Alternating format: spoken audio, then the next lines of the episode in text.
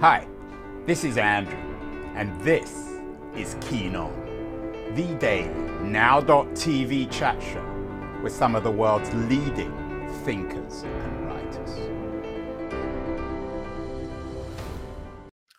Hello, everybody. It is Sunday, February the 11th, 2024. It's Super Bowl day in the United States, uh, California, and San Francisco. That's all anyone's thinking about. But the headlines today are um, unsurprisingly depressing or depressing in the way they've been for the last few months, dominated again by one kind of war or another, particularly in the Middle East. Uh, Benjamin Netanyahu has pledged safe passage uh, from a place called Rafah in the Gaza Strip for civilians. It's hard to know whether to believe him or not. Um, the New York Times writes about the recurring nightmare of displacement for Palestinians in places like Rafah. Uh, Joe Biden has apparently, at least according to the Guardian newspaper, warned Netanyahu against a Rafah operation without, quote unquote, a credible safety plan. One wonders whether or not Netanyahu listens to Biden. One man who has been following this crisis since the beginning is my old friend Jason Pack. He's the Anglo American co host of Disorder, the podcast that orders the disorder of our uh, 21st century world. He has a particular interest and expertise on the Middle East. He's been on the show a couple of times before, early in uh, October, in which he was perhaps a little less, less pessimistic and apocalyptic than everyone else. So I thought we would get Jason back on the show to make sense of the situation, uh, uh, Jason, uh, on um, February the 11th, 2024. Is history simply repeating itself with these various human tragedies in towns like Rafah?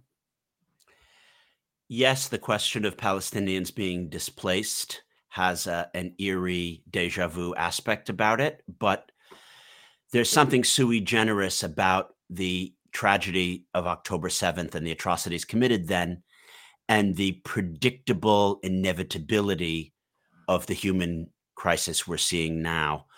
I was more optimistic in the beginning, thinking that Netanyahu could be seen to make strategic actions and the Americans would work with our Gulf allies to present solutions. That has not really come to play because, as a neo populist, Netanyahu is so interested merely in staying in power and appeasing the settler allies that keep him in the, you know, in power that he has rejected all the overtures to uh, even get the hostages back in full, but certainly to conclude the conflict. It's interesting, Jason, that you connect being a populist with wanting to stay in power. Was that a slip, or do you mean it? Is a populist defined by their uh, obsession with maintaining power? Uh, uh, it, it, it, and and and and how they do it is is neither here nor there in moral or practical terms. It was not a slip. Um, I think that neo populists, and that's a term that I've created to understand this disordered world that we live in that I examine on my podcast, neo populists are defined by the fact that they do not propose real solutions.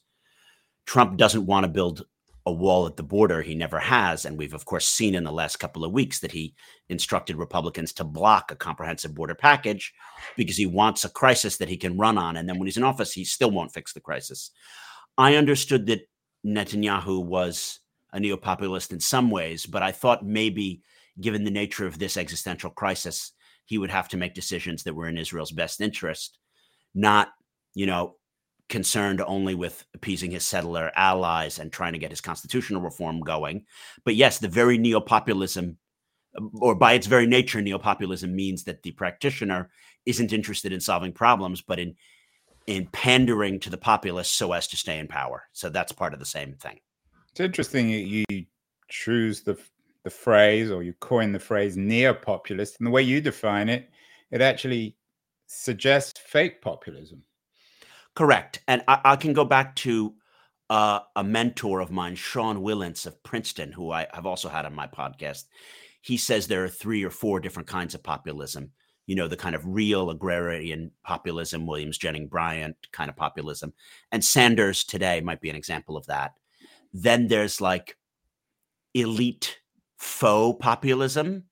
And these are like the Southern planter aristocracy saying that they're going to do things for the people, but the system just favors the wealthy elites. And then there's neo-populism like Trump and Brexit, and to a greater extent than I thought possible, even Netanyahu, which is about these fake solutions and grifting and um, you know playing to the culture wars and divide and all of that. So let's go back to Biden and Netanyahu, sure. two very different kinds of men. Uh, Biden, as I said uh, today, apparently warned Netanyahu against this particular operation without a credible safety plan. Do you think when Netanyahu hears that Biden's on the phone, he laughs? Does, is there anything that Biden can do to encourage yeah. or force no Netanyahu to even listen to him, let alone do what he says? Uh, I completely see it the way you do. I am astounded when you run into these anti-Americans who say Biden is responsible for the deaths of all these Palestinians. And I say, no, Biden has been telling Netanyahu, please don't randomly bomb civilian installations since the beginning of the war. And Netanyahu has just ignored him. Um, unfortunately, when it comes to dealing with a nuclear armed democracy that's your ally, there's very little that you can do. I mean, the example I give for Brits is Obama told Cameron that having the referendum would be a bad idea. Then, once the leave vote already happened, Obama said, Hey, we're not going to back you up over this Northern Ireland stuff if you make a mess of it. What could they do? Britain is a nuclear armed democracy. I mean, America just has so little leverage in this in this instance. And in the case with Israel, it's probably worse because the Israelis are always going to have, I don't know, 10% of the American Jewish community who's in the hard Likud camp and therefore undermines the American position. They're willing to side with Netanyahu against the American position. And that's yeah, it's really difficult to have any leverage there. I'm not sure I, I, am not sure I, I'm not sure it's for me to say I disagree with you. I'm not sure I understand because Israel is a client state of the United States. Israel is entirely dependent on U.S. arms for its survival. So why can't Biden be tougher? No, why so the last part is not them without with saying, well, unless you do what we say, which is a traditional way of powers managing their clients, we're not going to supply you with weapons. Israel is not entirely dependent on the United States for its survival and certainly not for its weapons. Yes, they like having extra artillery shells and they have adopted a very um, materiel intensive approach with things that are akin to carpet bombing and AR targeting in Gaza. They didn't need to do it that way. They could have done the Gaza campaign using far less artillery shells and many less tonnage of bombs, and they do not need American bombs. They're quite different than Ukraine. They can pursue the war indefinitely if we would never give them another shell. They not only have some of the best uh, arms industries in the world, but they have others that they could purchase arms from. So it's it's a very very different relationship than with Ukraine, which is entirely the client of the West. They don't have a domestic arms industry, and they're not a nuclear armed state. So uh, I think that the Israelis have lots of levers the problem when it comes to Netanyahu, I mean, there are many of them, in addition to his morality, but the real problem when it comes to us pushing him around is he doesn't care about international opprobrium. Whatever you had to say about Begin or Shamir or Sharon, and I, I don't think these are warm and cuddly characters, and they made a lot of mistakes and did a lot of humanitarian damage, but they cared if the leader of the free world said, what you've done is not right, and they got bad New York Times headlines. Netanyahu, and it's a different world now, simply does not care if Biden is chastising him, and he doesn't care about getting bad New York Times headlines. That means that he cannot be pushed through standard means. What about uh, Jason? You, are an expert here. I'm certainly not. What about the, the missile defense systems? How dependent is Israel on the U.S. for those? It's funny that you ask that. Obviously, they do use our Patriot missile defense systems, which are essential. If they didn't have those, then no, no, you didn't let me finish. We mostly use their Iron Dome systems. The Israeli missile defense systems are superior to American defense systems. When the Ukraine war started, we tried to leverage Israel to give Zelensky Iron Dome systems, and the Israelis didn't do it because they still maintain their relationship with Russia, given the million Israelis and many uh, Russian oligarchs who have Israeli citizenship. So missile defense is exactly the proof of my argument, which is that it's a domain where Israel is more advanced than America. Joe Biden uh, has had, put it politely, uh, mildly, a bad week on lots of fronts. Has he had a bad six months on this current crisis in the Middle East? How has Biden performed, Jason? You're suggesting that there's not much he can do. Yes. I believe he has done extremely poorly in the media dimension, but in the reality dimension of what policies he's chosen, he's done well. And it's the same as with Ukraine, it's the same with inflation and the economy. If the Biden presidency, in terms of its actual decisions, was to be ranked, it should get an A minus to an A. And on communications, somewhere between an F and a C minus. The fact is that people believe that Biden could have you know, stopped Netanyahu from doing X and Y and Z in Gaza, and that somehow America could have gotten, you know, our Sunni Gulf allies to do differently than they've done. I do think that he and Blinken should have pushed for a Qatari led solution in post war Gaza and not focused exclusively on the short term hostage deals. But it didn't really matter because Netanyahu wasn't even going to accept some of the wins that they achieved unless they could play into his narrative. So, so Biden has been essentially quasi because if your allies won't march in step with you and then your enemies are opposing you, there's very, very little that you could do. He could have named and shamed not only Netanyahu, but uh, Hamas and those, you know, protesters and others who essentially give them cover in the international media, but he he lacks the ability to do that kind of sophisticated narrative battle. Oh, and I want to point out also We've done a really good job with the Houthis. Yes, of course, you can't prevent you can't protect Red Sea shipping merely by bombing a few installations in Yemen. Yemen has been bombed since 2014 by the Saudis and the Emiratis. There are barely any soft targets to hit. But we have done a good job showing American resolve that America, as the global hegemon, needs to protect shipping. And hence that we did something and we we got a coalition. We've worked not only with the Brits, but keep in mind, even the Bahrainis, who are a Sunni Arab ally of ours, have launched sorties in defense of Red Sea shipping. So again, he's done exactly everything that he needs to do. He just has communicated it really, really poorly. And what about Blinken? In the old days, there were superstar uh, secretaries of state. And of course, Henry Kissinger comes to mind. What is the uh, what is the grade on, on Blinken, or, or does he even get graded? He seems such an anonymous fella. Yeah, he's a bit of an automaton. I mean, I do rate his intellect, and he is in the line of Kissingerian statesmen by training and background. Unfortunately, something about the enduring disorder leads to uh, lack of coordination and the inability to seize the reins of leadership and he's just fallen into the art of the possible rather than making what seems impossible possible. And that's what a great Secretary of State could and should do. And I, I think that the man has probably been getting three hours of sleep over the last five months, and he is doing really what he feels is the best for both sides, but he just is not willing to push out of the box and take risks. It's interesting, uh, at least according to Jason Pack, the co host of the Disorder podcast, a man who's given a lot of thought to our current international disorder, that it seems to produce men like Joe Biden and Tony Blinken, rather anonymous characters who are very bad at presenting or promoting their message. Um, let's. May I postulate I, why that is? Well, yeah. Before we we give the message for our supporter liberties. What? Why is that, Jason? I have a theory that I'm just evolving, and I've never articulated this. Because of the virality algorithm, which pushes social media content to be the maximally extreme to get more eyeballs, and music videos like Gangnam Style to be more ridiculous to get eyeballs, it causes institutionalists to have to be as safe and centrist and the exact opposite.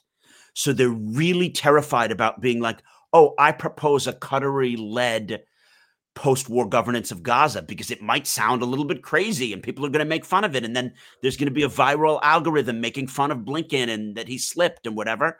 So it's really difficult to lead. And when I interviewed Jonathan Powell, Tony Blair's chief of staff, on my disorder program, he said, Jason, we never could have gotten the Northern Ireland agreement, the Good Friday agreement, over the line if there was social media, because the things that I had to agree with Martin McGuinness and Gerry Adams were not popular. And if they had been mocked in social media in real time, I would have been ridiculed and I would have had to have been so safe and and I understand that there's a dimension. The more ridiculous the Trumpians are, and the people who make fun of whatever, even on the left, you know what I mean, the woke brigade as well, it makes mature leadership have to be so scared of being attacked and ridiculed. It's really difficult to do leadership in the Churchillian or even Blair style.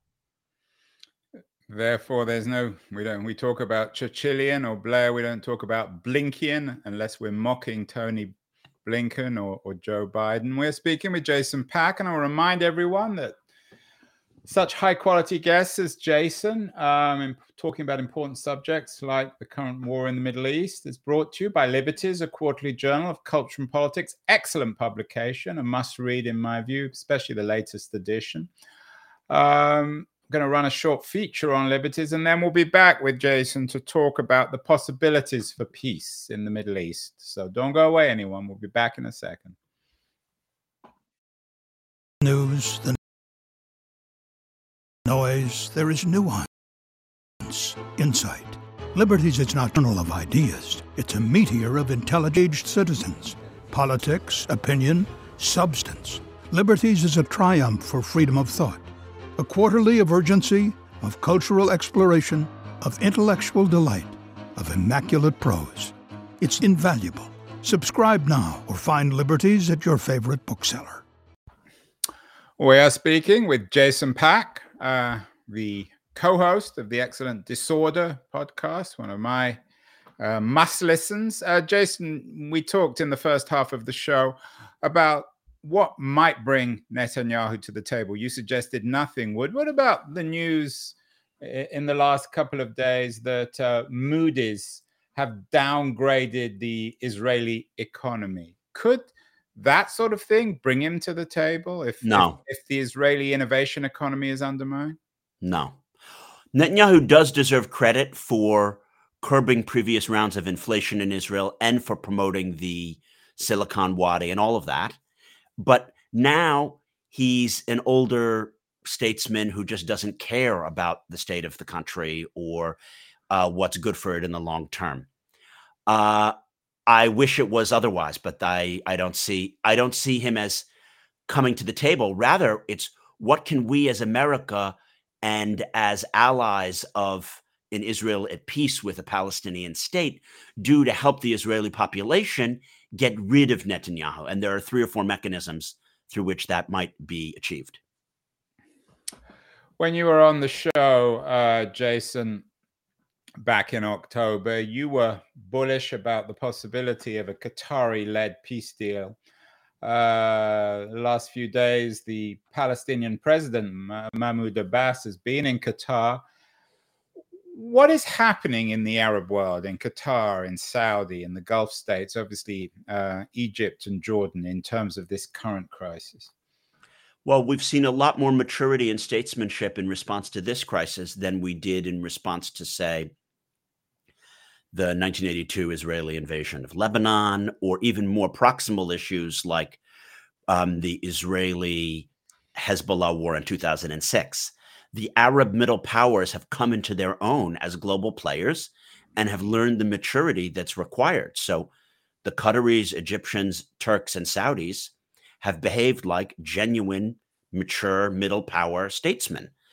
Um, I wasn't exactly bullish back in October. I just want to make a slight correction there, Andrew. I was saying that it could be as bad as it gets. This is an opportunity to find solutions. And of course, we see that the Saudis are still willing to do an tripartite Israel Saudi American deal if the Israelis concede a Palestinian state and take steps to make it a reality. But that's not going to happen under Netanyahu. And the Qataris can not only deliver the rest of the hostages that are alive, but they can foot the bill to create, you know, Palestinian schools and hospitals for the ones that have been blown up, but only if the Israelis commit to X and Y and Z, and they're not going to under Netanyahu. So, for those of us who are talking about what it takes to get to peace, right now it, it's a question of how do we use Benny Gantz and Yair Lapid and the Israeli Supreme Court to get Netanyahu out of power, which more than 80% of polled Israelis say they want. Jason, it seems at least in, in February 2024 that Joe Biden won't win the next election, may not even be in it, at least according to Nikki Haley.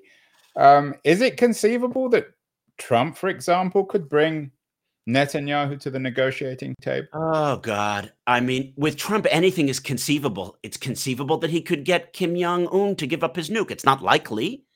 It's true that some crazy out of the box action or thinking might happen more under Trump than Biden. I I think Biden is still likely to win the election. I prefer that he doesn't run. I hope at the convention we can replace him with whom, you know, Allahu Alam. But uh, I don't think it's fair to say that he won't win. And it's unfortunate that he's so steady as it goes, not only in deciding to run again, but, you know, saying that he would choose Nikki Haley, saying that he's going to do everything the same. He's just so terrified of rocking the boat that he shows a lack of leadership. And, you know, people are accusing Starmer of this as well. For example, with the backing off on the 28 um, billion pound Green New Deal plan that they have over there, that he's so worried about being steady as it goes and not offending people that he doesn't show leadership. But back to, I, I don't want to make this a conversation about Trump, but back to Trump. Um, does he have any incentive if he's elected next time around to actually force or try to force Netanyahu to compromise? Absolutely not. Um, Netanyahu and Trump are allies. They have a club, and they include also Orban and maybe Geert Wilders or Meloni or Bolsonaro if he comes back, and certainly now Javier Milei in Argentina. They and will Putin. Are they? Is he part of the club? Eh, Putin is uh, an outside supporter of this club. Yes, but they will. It, it, they will do actions that help each other stay in power and create a disordered and disordering world in which it's easier for them and their allies to stay in power. So, um, no, he's not going to push Netanyahu but he could propose things, and Jared can as well, that appear to be Middle East peace plans, but actually just serve Netanyahu's interest of never conceding a Palestinian state. May I toss out a plug for Liberties as well? Thank you Absolutely, for sending me. Thank you for sending me that um, fall edition, Andrew. I recently read the Anita Shapira essay, "Statehood and the Jews," and for anyone who doesn't follow the development and growth of the messianic settler movement from um, the Gush Emunim in the late 1960s all the way, you know, with Rav Kook to Meir Kahane and and where we are now with Ben Gvir and other settler nutcases in the cabinet, that might have been the best short essay I've ever seen, you know, ever read about that phenomenon. And it was written before the October 7th war, but it gives you the context which we need to understand where we're at in terms of why Netanyahu can't do peace. Netanyahu is in bed with a lobby, which is essentially a Jewish supremacist messianic cult. And th- they cannot have a Palestinian state because they claim the whole land and they want to settle it and believe in a magical thinking that somehow the Palestinians will disappear as a people or will submit to Israeli rule throughout the entire West Bank. So you, you can't have peace until you have a non-messianic, non, you know, nutcase religious Zionist leader in power.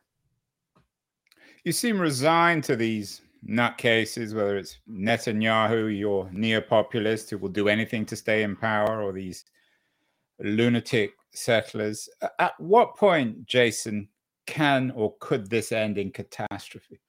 Oh, it can end in catastrophe, but I'm not resigned to them. I'm going to say something that may sound naive. I have a lot of faith in the Israeli body politic. yes, they support the war, and yes, they don't care tremendously about some of the human rights abuses against Palestinians that are being done now, and that's a shame. But I think that I the think Israeli, more than a shame. I think we could use other words. I think the Israeli public, though, will wake up when their trauma is over and realize that they wish they had done it differently. No, I'm making this point uh, clear. They want Netanyahu out. I think that there's a huge amount of regret uh, in the center right in Israel over the alliance with the settler movement, and they're going to do a course correction. They're going to do a course correction faster than we are in the States, where there isn't Trump remorse yet. I think that in Britain, there is getting to be buyer's remorse with Brexit. And the British public, I have more faith in than the American one as well, that they're again going to evolve. But um, yeah, let's not count the Israelis out.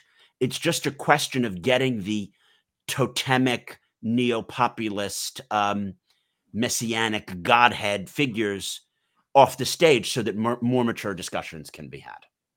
I hope you're right. And what about on the Palestinian side? I mentioned that uh, Abbas, who's the sort of the, shall we say, the Joe Biden, I guess, of the Palestinians, uh, is in Qatar for talks. I'm not sure what he has or will ever achieve in his life. Um, meanwhile, the Wall Street Journal is reporting that Hamas military compound, uh, a Hamas military compound was found beneath a UN agency. Is that is this tragedy changed anything on the part of the the Palestinian, shall we say, peoples of either the Gaza Strip or of the West Bank?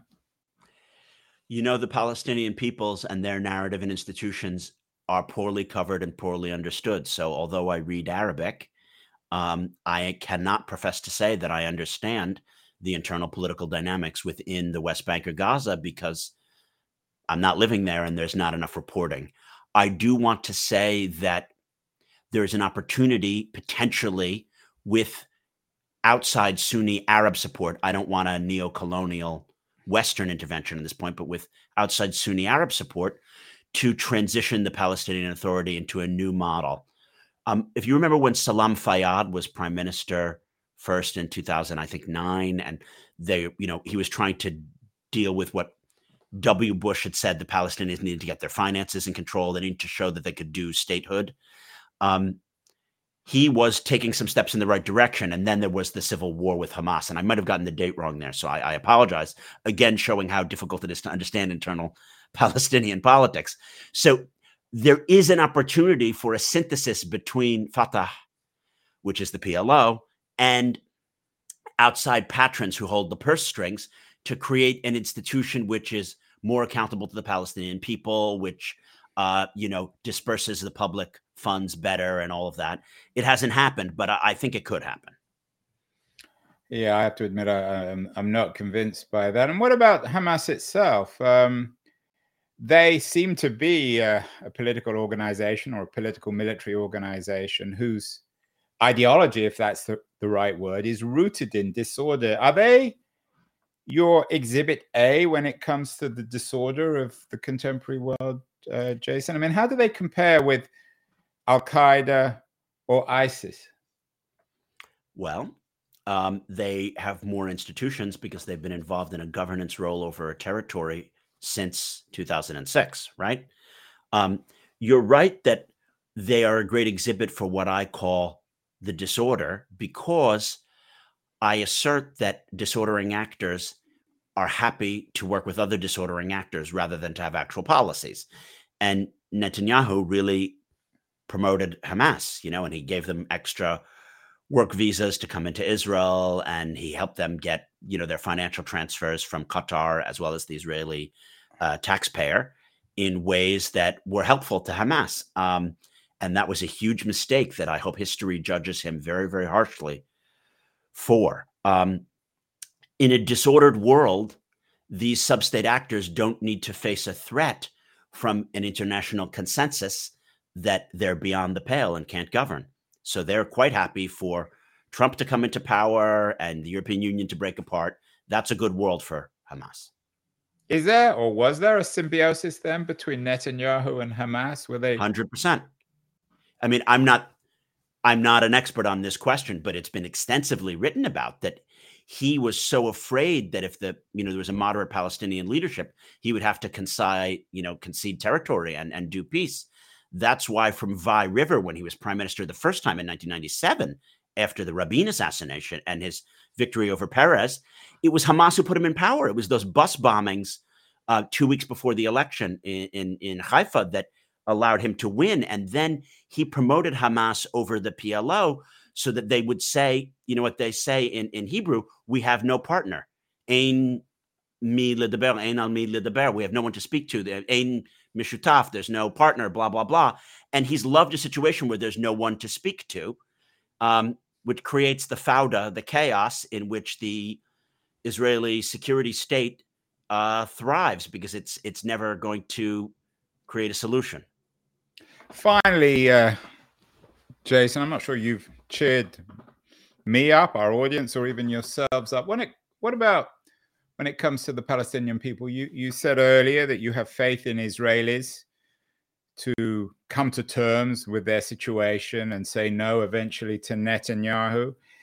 A lot of people have talked about the possibility of the Palestinians, especially of the of Gaza, of doing the same thing with Hamas, given this catastrophe that they've experienced is is clearly a direct consequence of of, of Hamas's military actions, if, if those are the right words. In October. I would I would like to have faith in the Palestinian people, Andrew, but they have a deficiency of agency, and because of this lack of agency, they can't express their will either in voting out Hamas or in choosing a new leader for the PLO. So it's very challenging. I, I, I would like to think that the Sunni Gulf nations, most specifically Qatar, the UAE, and Saudi, working with the Egyptians, can help channel Palestinian will to get a better Palestinian leadership in place.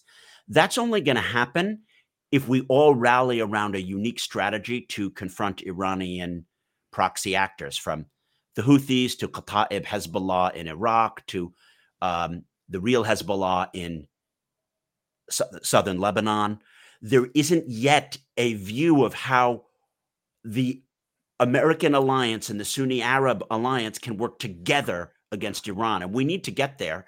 And maybe Blinken does deserve to get a C minus because he hasn't proposed it. You know, we've just said, Biden said, we're going to respond at a time of our choosing to the killing of the three American servicemen in northeastern Jordan. And what I would like him to do is say, you know what? I'm hosting a conference with all of our Gulf allies, and we're going to get a joint plan where we work together to create a better regional order. And he hasn't really done that. Finally, Jason, uh, it's about half an hour. We're talking on the 11th of uh, February 2023. It's 3 p.m. On, on Pacific time. Half an hour to the Super Bowl. A couple of quick questions. I know you're a hardcore supporter of the Philadelphia Eagles. Um, who do you want to win, and who will win the Super Bowl? Well, I'm lackluster about both of these teams. I would have loved if it was an interesting one like the Lions or Josh Allen's Bills. Um, I would never bet against Mahomes. It's crazy that he's been an underdog both against the Bills and uh, crazily against the Ravens, and he's won. Mahomes is like the new Brady in his ability to deliver under pressure. I will make the following prediction: If Travis Kelce is left unguarded and is only single covered, well, then you know, the Chiefs, they're going to run away with it. But like always, whoever establishes the running game, um, I will make a, another prediction. If McCaffrey is contained, the Niners can't win, and if Pacheco is contained, the Chiefs can't win. I, I, I'm just not looking forward to it because we're dealing with two teams that have been between them five times in the Super Bowl and seven times in the Super Bowl. I would much rather see someone like the Bills who might get their first time to win, or the Lions who've never been in the Super Bowl. So, um, I, I have to just say, as a, a super super fan, my heart isn't in it, and I couldn't care less about Taylor Swift. Always the idealist, Jason. What's the chances of uh, Taylor Swift running for president and beating both Joe Biden and Donald Trump? Zero.